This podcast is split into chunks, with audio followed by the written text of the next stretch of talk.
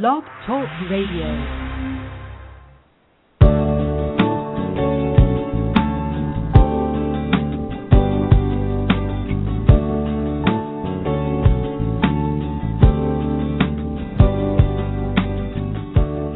From Lives in the Balance, the nonprofit organization committed to advocating on behalf of behaviorally challenging kids and their caregivers, this is Dr. Ross Greene. Welcome to Collaborative Problem Solving at Home.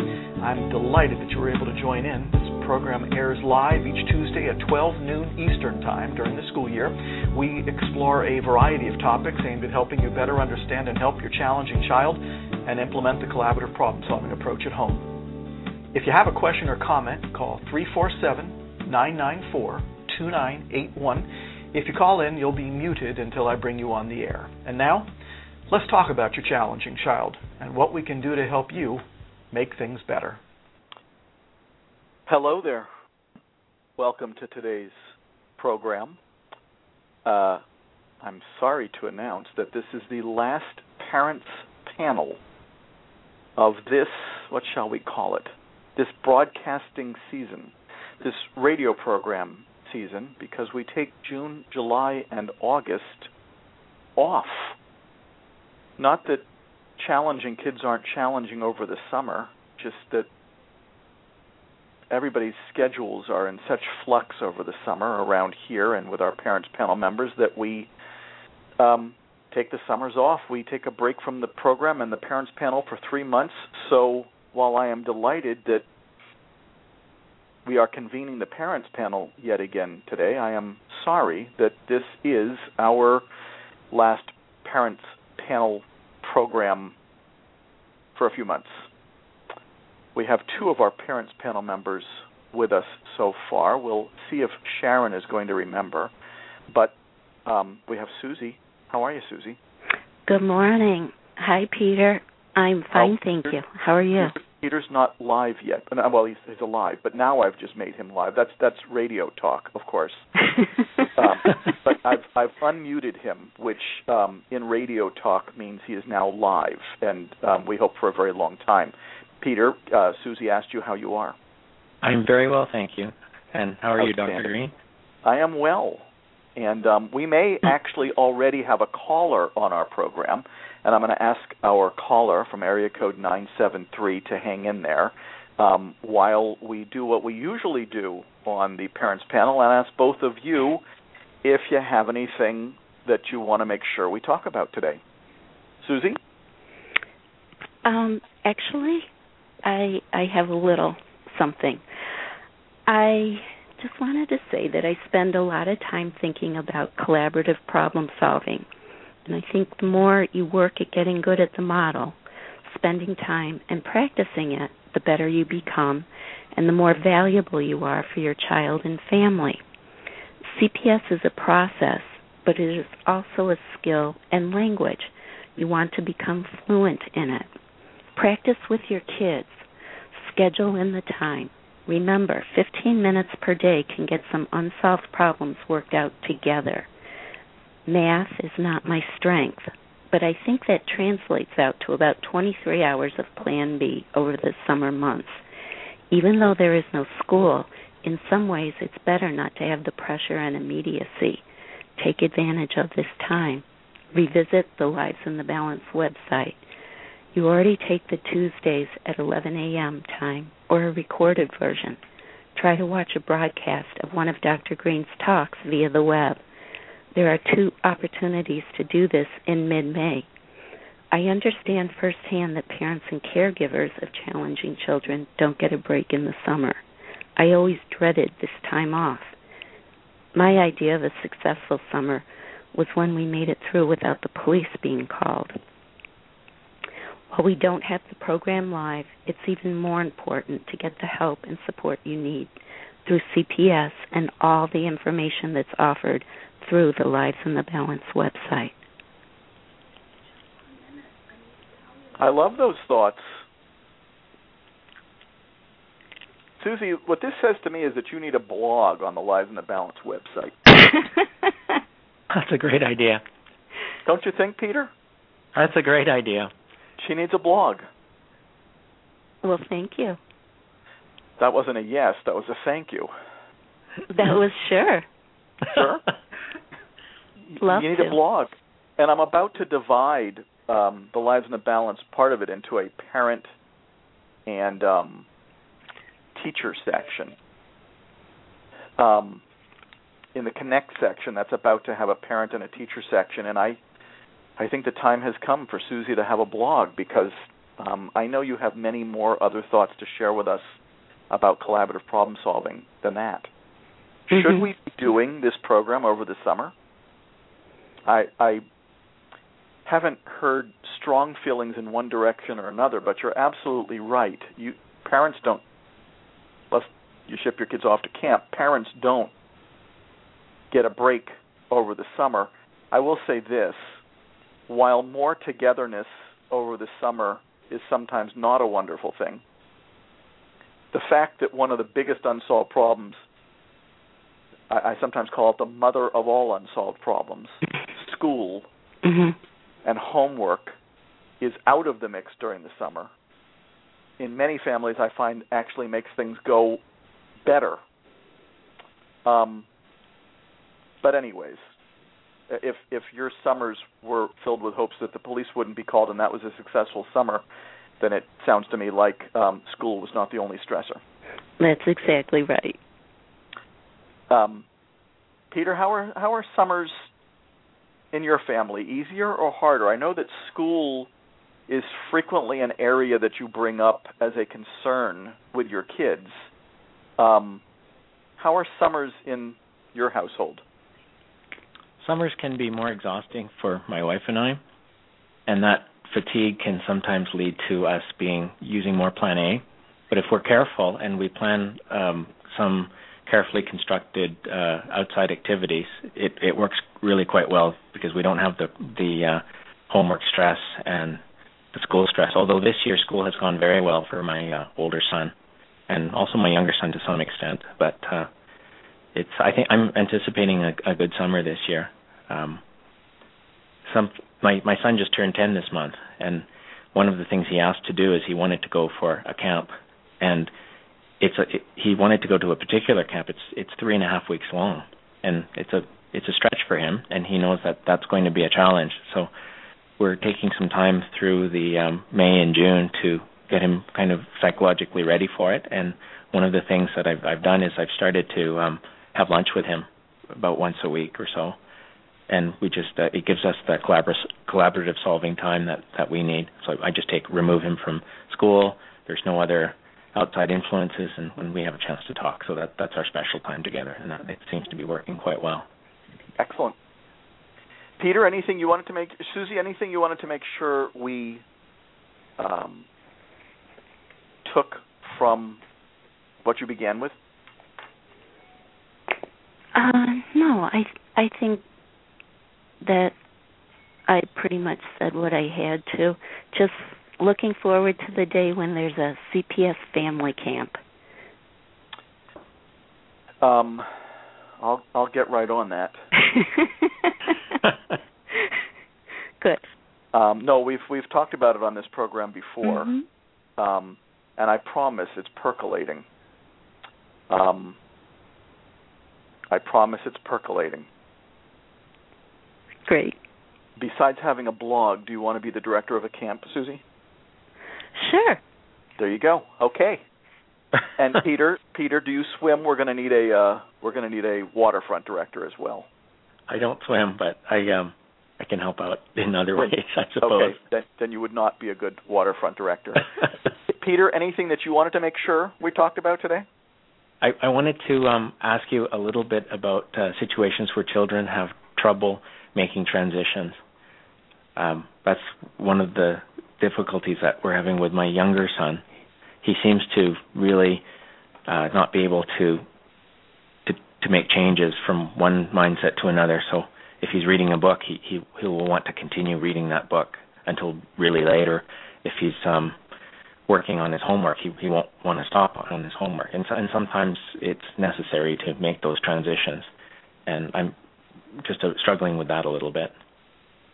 Well, you've named a specific transition, which is good. Now it's time to do Plan B. It sounds like.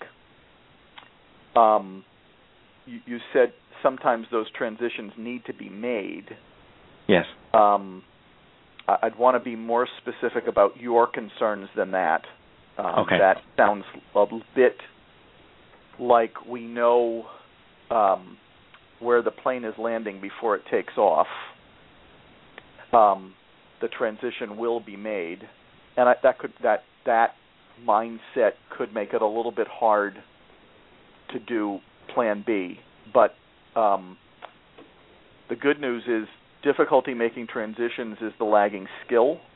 Mm-hmm. Difficulty making the specific transition you described is the unsolved problem.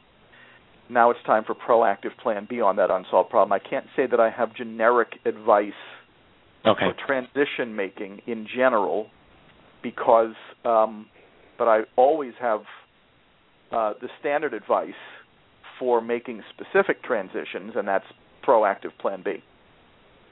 Okay. We've worked on one specific one recently, and that is um, going from the car to the classroom. That particular transition. So when when I drop my son off from school, um, he tends to be quite clingy, and he wants to me to stay with him. And I've done that, and and we agreed that today was the day that he would try to do more by himself. So he was able to to get himself. He's only in grade one. He was able to get himself. Um, his shoes changed and he organized his lunch ready to take in and then um when we got to the door he didn't want to me to go although I didn't help him at all which was which was uh, an improvement over what what was before uh that just that last step was a bit of a problem for him maybe we were not being very realistic to you know do do all of that in one step but um I, I just uh, I think we're making some progress. So I'm just trying to be very specific. I, I guess what I, I come to realize in talking to you that that's actually two probably two unsolved problems, and not one. I'm. Well, it does sound like the thing I'm hearing most is that um, it sounds like a deadline was sort of set. Yeah, I suppose. And, and deadlines are all well and good, but deadlines tend not to go very well if the child isn't yet able to make the deadline. You know what I'm saying? Yes, I do. Um, otherwise, a deadline is just okay. Now is the day, and I don't know if this is the case. You know better than me. It said that you were making progress, and maybe it wasn't the case. Now is the day. I'll, I'll be flip about it, but don't take it personally. Now is the day on which we've decided that the transitions that you still don't have the skill to make will be made that's what happens if we're only setting a deadline. We're, we're basically okay. saying we know we know you don't have the skill to do it yet, but today's the day, right? Um, I'd rather make sure the kid had the skills to do it, and then we may not even need the deadline. Okay. Know what I'm saying? Yeah. In in many other of his transitions to go to extracurricular activities, what I've, what we've done is we've rolled back the the start time to half an hour earlier, and uh-huh. every time we do that, he has the the time to get himself more settled, and he goes in very willingly. So it's ah. a big, big improvement. This morning so that, I didn't have that extra half hour, so that that was part of it. But uh, got it. Yeah. So it's interesting though because a lot of times people want to know. A question that I frequently get is, so yes, you've solved that one transition, but how have you made making transitions in general better? And you've actually just given us part of the answer, and that is that by solving some other transitions well, it's conceivable that future transitions that he's having trouble making, that you could draw on solutions from other transitions that you've successfully resolved to successfully resolve the one that you're working on right now. And then what of course you hope happens over time and this is this is your son becoming better at making transitions in general. And it, it sounds like don't let me put words in your mouth. It sounds like you would probably agree that his making of transitions is generally better than it was. Fair? Yes. Yeah, that's very fair. So yeah, and um, and I do see him making uh, specific steps to uh, prepare things ahead of time. He's he's beginning to anticipate Great. over the 20 or 30 iterations in transitions after school, he's beginning to transfer some of those um, preparatory steps towards school itself. And see, I think that's how um, people get better at skills in general. Is number one, they get practice at dealing at solving these specific unsolved problems that are associated with a lagging skill. But number two, they also develop a repertoire of solutions that have worked previously.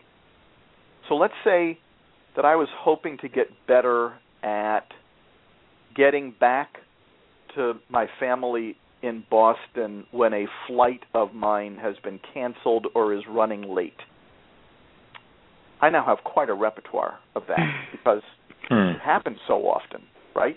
And in fact, it it came in um well, it wasn't exactly getting home to my family, but um the other night I was flying from Syracuse to LaGuardia and found out very late in the game that my flight on one airline was that the plane had mechanical troubles and wasn't likely to go anytime soon. Um, the gate agent said to me, "All right, so we can get you to LaGuardia from Syracuse through either Charlotte," and I'm thinking that's an awful long way to go to get to LaGuardia from Syracuse, or Philadelphia, and I'm thinking I don't really like connecting in Philadelphia. It's a, it's a hard airport to connect in. And so uh, my primary solution was to stand there with a very vacant look on my face. Because, um, and then he told me that another airline had a nonstop going from Syracuse to LaGuardia in about uh, a half an hour. He said, but they've told us that they're not putting anybody else on the plane. So I still had this rather numb look on my face as I was contemplating going through Charlotte or Philly as the mechanism for getting to LaGuardia. And apparently appreciating the numb look on my face, he immediately picked up the phone. I assure you this is pure strategy on my part, um, and called the gate agent for the other airline and said, "Can you take one more?" He apparently took pity on me. That's what numb looks sometimes do, and I've got the numb look mastered. Doesn't always work. Um, but I had this just vacant look on my face, like I'm, you know, I'm do, do what you wish with me. Um, sort of the airline traveler's uh, mantra: "Do what you want with me. I know I have no control over this whatsoever." And got on the plane, uh, the nonstop with the other airline to LaGuardia. Now, here's the fascinating part of the story: the hmm. serious mechanical issue. Actually, that plane got in 20 minutes before the one I ended up on so apparently it wasn't so serious in the first place. But then another unsolved problem was presented to me when I got to LaGuardia, and that is that there were no cabs at LaGuardia, or at least very few.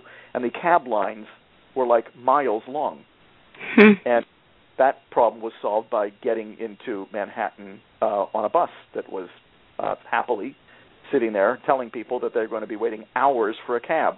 But do I have a repertoire now? Yeah, I have a repertoire for how to get from LaGuardia into Midtown Manhattan besides a cab. And I have a repertoire, an extremely large repertoire, for how to get from one city to another um, if my flight, at least if the claim is that my flight isn't going anytime soon. So I think I'm pretty good at solving that problem at this point, but it's not because somebody taught me directly. It's through experience. I think the more transitions you solve with your son, the better he'll get at making transitions. And it sounds like that's happening already. I think we're on our way. Fabulous. Um, shall we take our caller? Absolutely. Here we go. Caller from area code 973. You're on with the parents panel. How are you today? Hi, is that me? That is you. Excellent. Hello, I'm good. How are you doing? We are doing well, it sounds like. Excellent. I'm speaking for the parents panel collectively. What's on your mind today? Um, I'm calling because um, I have an amazing um, but definitely challenging eight-year-old son, and he had a very rough time in public school for K through two, and um, we ended up transferring him out to a new school, a private school, and they used collaborative problem solving, and we've seen huge improvements this year. He's much better able to handle situations now that don't go as he expected them to. He's handling transitions much better. Um, he's doing much better with emotional self regulation. These are all real challenging issues for him. and you can see that he's really built up that some of those skills to handle those situations, which has been fantastic. Um, my question is that the area that we are still seeing um, some real challenging behavior right now is when he's in social situations with his peers in, instruct- in an unstructured way. So this sort of goes back to the summer question that you were asking the parents panel before, mm-hmm. because that's sort of our most challenging time. So play dates, um, where he would go somewhere else or just be outside freely having fun, or you know, not sort of in an environment where someone is necessarily using collaborative problem solving. He really, really struggles, and it's caused some significant issues. And my question really is, and I'm sorry it's a long question, is how do I use proactive Plan B to help him sort of maintain self control and handle these social situations better in a structured environment? I think I'll take the first crack at that, but we'll, then we'll let the parents panel pitch in as well. Um, I would say that the first thing you probably need to do is, believe it or not, get even more specific about the specific social situations in which your son is having difficulty. Well, because, with him, it's, yeah, ahead. it's really that he gets excited that he's with other kids, and so um, because he doesn't sort of understand the social rules so well, if they're joking around, he'll take it to a level that he shouldn't. Got it. Um, so, so for example, he was at a baseball practice, and he was hanging out with the kids, and they were all joking about spitting. And so all the boys, you know, eight and nine year old boys, started spitting on the ground. And my son wanted to join in and have fun, and he ended up spitting at another child. And he didn't do it maliciously, and he wasn't trying to be mean by any means. He just everyone was joking around about it, and he was just thought he was jumping into. And so he got in significant trouble. Um, and so it's that kind of thing where he does stuff where he doesn't realize that it's not appropriate, um, and how to how to have him sort of stop himself before it gets to that point. That's where the real challenge is, I think. Got it. So here's what I'm hearing, though.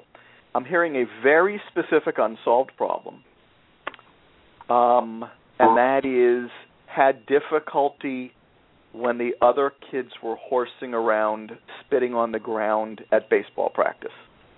Yeah. That's that's a very specific unsolved problem.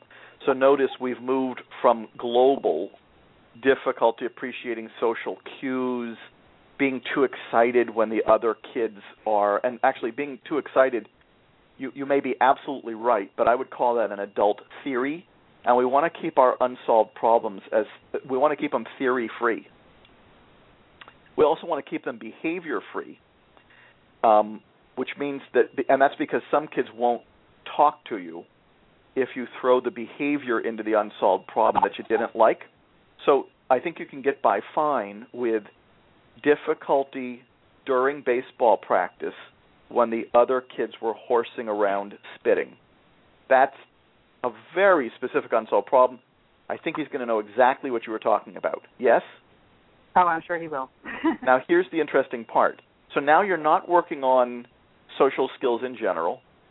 Now you're not working on getting excited when you're with other kids in general. Now you're not necessarily working on reading social cues in general.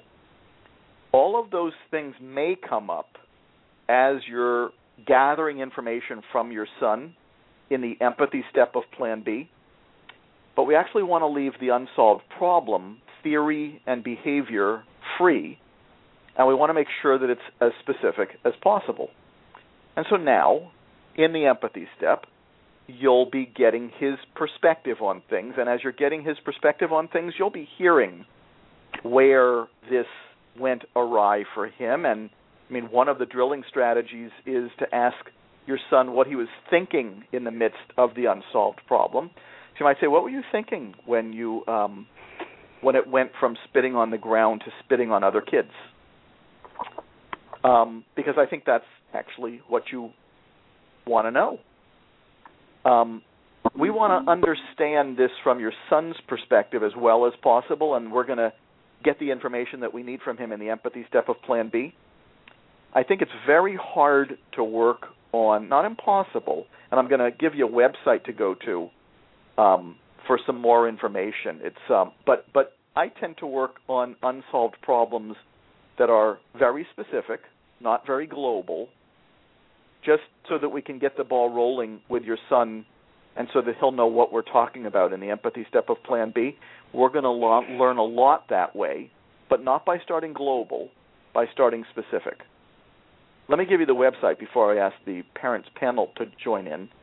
Um, and but what, I, what, the first thing I'll say is this is a very hard unsolved problem to work on. So you're in you're in this one for the long haul because this is a tough one. But to help you along the way, uh, a good friend of mine named Michelle Garcia Winner has developed a whole social pragmatics um, program called Social Thinking. And you can find her stuff at socialthinking.com. And she has been really quite brilliant. I ought to have her on the program sometime. I ought to remember to do that. She's been quite brilliant at um, being very specific about the social skills kids might be lacking and being equally specific about how those skills can be taught directly. So you may also want to check out her website and her materials. But let me ask uh, Peter and Susie if they have uh, things they want to pitch in on this unsolved problem. Do you mind if I go first, Susie? Of course not. We had um, thanks we had a bit of uh, issues with social um, peer interactions for my older son, and the approach that we chose to take was to try to teach those social skills uh, more directly in in a setting that was outside of the the stressor. So we fortunately where we lived at the time there was um, a program that taught social skills to the kids, and it was things like um, uh, personal space, um, appropriate being able to talk to each other um, in a polite manner, um, things to do with bullying and teasing, and they would take turns in practice um, how to get into the into the situation and how to get out of the situation. And, and we found that it was quite effective to, to directly teach that.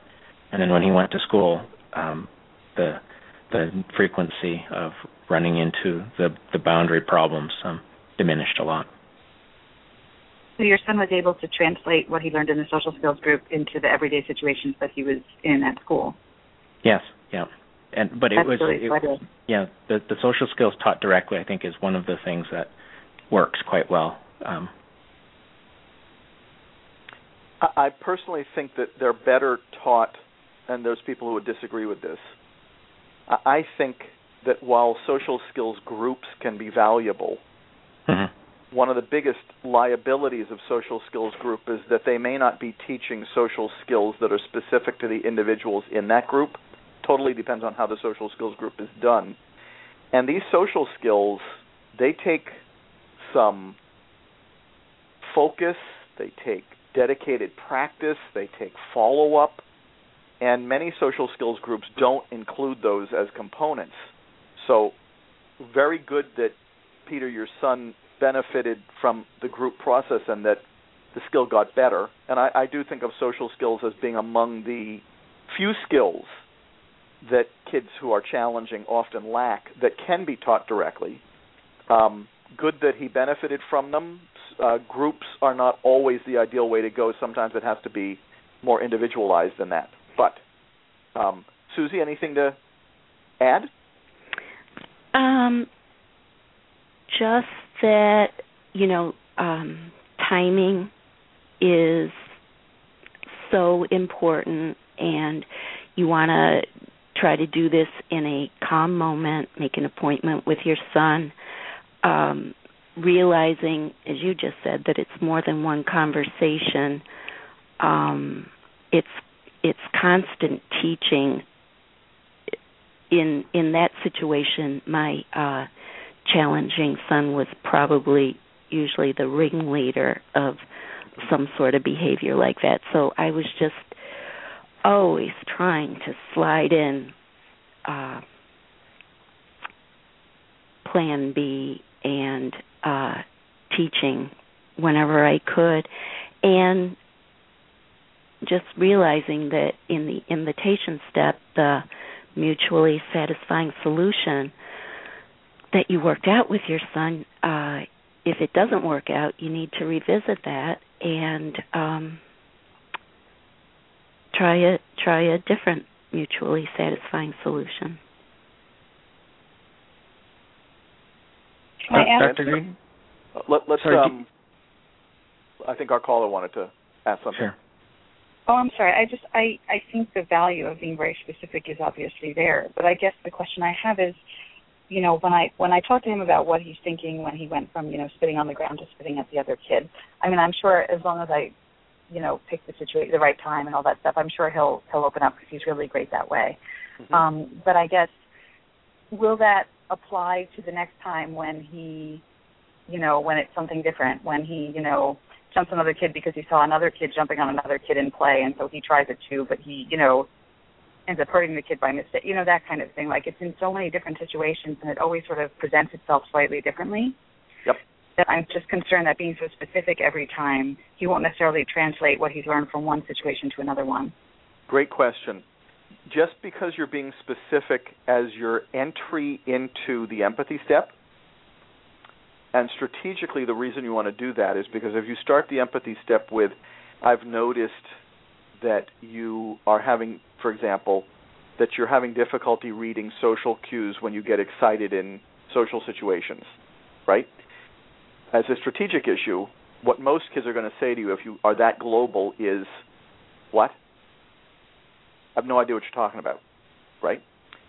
So you're starting specific primarily as a strategic issue for getting your son into being able to provide you with information in the empathy step. But that doesn't mean that over the course of the same plan B, you can't start considering, after all, this one's past, it already happened. So you would want this one to broaden out uh, into a more general um, you know, I've noticed that that sometimes also happens when you have a friend over and you're playing a video game. When you are uh, at the park with your friends, when we go there over the summer, um, do you think that the same thing could be going on in those situations? As I've just learned, you might not say it that way, but that I've just learned is going on for you in this situation. Now you're empathy step has broadened so as to include other potential situations in which you feel your son might be having the exact same difficulty. Now, worst case scenario, it doesn't apply. It's this, this situation was completely different from the others, but you can also ask your son to think about other situations in which this was a problem. And so now you're not necessarily working solely on one specific unsolved problem on something that's actually already happened. So since it's water over the dam, it's not exactly clear how you would go about solving it. That's done. The truth is, being specific was primarily for purposes of being helping your son know what you were talking about and getting him talking. I think that you'd actually want it to become a little bit broader once you learned in the empathy step what was going on with your son in that specific situation. So now let me put that in a less verbose way.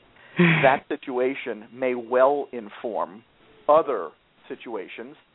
And yes, you probably do want to be talking about those other situations still in the empathy step of Plan B. Does that make sense? That makes perfect sense. Thank you. Good. Susie, uh, Peter, anything to add on to that? a couple things came to mind when um, you were talking. I you mentioned um, how important it was to make the situation very specific, and um, I re- I recall when we were doing this uh, social skills training with my son, and this was before we knew about collabor- collaborative problem solving. Um, it was an early time with cell phones, and one of the things that my son found very fascinating was uh, recording the situation and, and role playing. So we would videotape it on our cell phones, and we would um, pretend to be the other party, and it would allow him. I, I suppose you could call that the empathy step, if, if in a, in a crude way, it was not uh, very specific, but it allowed him to describe the situation and put it out on the table. And then um, one thing that he was really good at is is looking. He was trying to make up multiple endings of how things worked um, from that specific situation. So he would have an ending that didn't go so well, and an ending that was so, sort of mediocre, and then an ending that was to his satisfaction. So he was able to project um, different possibilities. And one thing that we found is that later on, when he faced new situations, he would he would actually go back and, and watch these videos that he made of himself and and of us role playing, and he was able to uh, uh, apply some of the things that he learned from that one particular situation to other situations but it was it was kind of tailoring it to the specific and then generalizing and then uh, repetition. Cool strategy.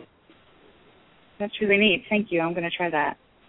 Um, I will say this: I've had some parents ask me if they wanted me to if the, if I wanted them to videotape their son uh, in the midst of a uh, challenging episode, and the answer is always no. Number one, I'm fine having challenging episodes described to me. But number two, um, there aren't that many things you could do to have a to fuel a kid's challenging episode mm. than videotaping him while he's doing it. Um, I'm, I'm perfect. So that just jogged my memory about video that parents brought into me actually without asking, saying we've got vintage footage of him losing it. Do you want to see it? And um, you know, if the kid was present, my answer would probably be, actually, no, I'm not sure that this is the ideal strategy. But videotaping of the type that you described, Peter, sounds fabulous to me. Caller, anything else you want to ask the parents panel wisdom on today? No, I mean I have to tell you, I think you guys have given me some great strategies to go forward with. The you know the starting the very specific and making it broader, and then the Michelle Garcia Winner stuff I'm going to look up, and then maybe having my son videotape different endings, you know, depending on how he reacts to situations. I think is fantastic. So I think I have a lot of strategies today. Thank you. You bet. Thanks for calling in. Take care. Bye bye. Um. Cool, eh? Yeah. Yeah. Um you know what strikes me is that um, you both are well into your Plan B journey, well into your Plan B journey, um, and uh, I feels to me like that mom is into her Plan B journey, but still has um, some more journeying left to do as I suspect is always the case. Um, Peter, I suspect that although you've been on your collaborative problem solving journey for a long time, um, it doesn't sound like you feel like you're done yet. No, not even close. We've got right. a long ways.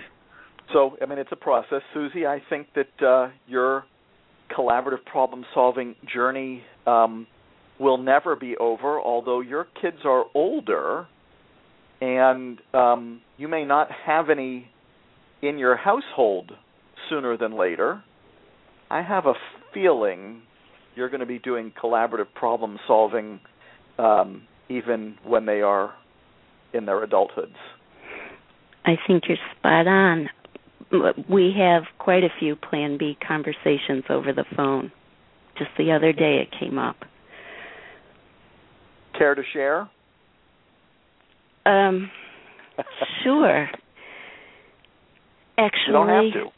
No, no. I if I don't share here, um well, where's a better place to share? Uh actually it's an example of plan B that that didn't go well in my view.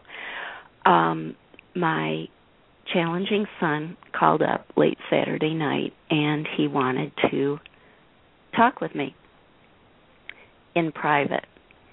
Well, his father was sitting right next to me and sort of heard that and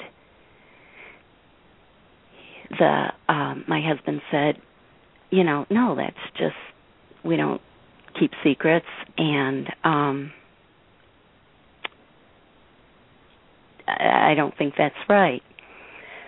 So I was really caught in the middle. Um, I I do have difficulty when um, voices are raised uh, because of my past history. And so I wasn't as assertive as I wanted to be and calm my husband down at that time and just go and speak to my son in private. My son um swore at me and hung up the phone. Uh, I called him back on Sunday asking, you know, what's going on? What what was that all about? And um he was really upset. He it was just a moment that he really felt like he needed his mom to to talk to and unfortunately I wasn't there. So it it calmed down. I I should have stuck to my guns and just excused myself and talked to my son. But I'm here to say that even though I don't always do the model correctly, my son still knows that I'm in his corner. I'm there to listen and understand, and I'm there to help, except for on Saturday night. Um, well, there you go. Well, I'm nodding my head yes. thanks for sharing, Susie. That's a hard one.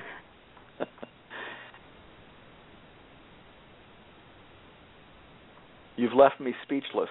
Oh dear. Oh no. We have a few minutes left of the program. Well, what's the lesson learned here?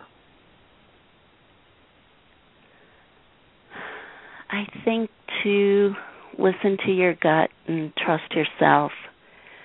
Um, it's not always easy because my husband and I do have different philosophies in child rearing, different parenting styles. Um, though he can be Mr. Plan B with the best of them. Um, but I think it's it's about the children and being there for them. And um, where would your husband stand on that lesson? Um, he would. Well, it came out that his feelings were hurt if I was talking with my son in private and he wasn't included in on the conversation. So, knowing that, um, I think this is answering your question. Knowing that, we'd have to um, find a way for him not to have hurt feelings and reassure him, but yet make the time to speak to my son in private. Hmm. It was a real and tickle. From What? your perspective, is it his perspective that there are no conversations that can be held in private between you and your son I think without that his feelings being hurt? yeah, I think that's correct. Okay. And I suspect there's some reasonable chance that you have a different perspective on that. So Um that- I interrupted you. I'm sorry, what? No, go ahead. Um, I have a different relationship with my children, and because of the model, they uh, will talk to me and confide in me. Does that make And sense? And that's a good thing. Yeah. It does. Hmm. And on that note, we're done with the parents panel for today. Thank you both for participating all year. And um, we've still got more parenting your challenging child for the rest of the year, up until the end of May. Thank you, Susie and Peter. And in, in absentia, Karen. Have a great summer. Thank you. Take care.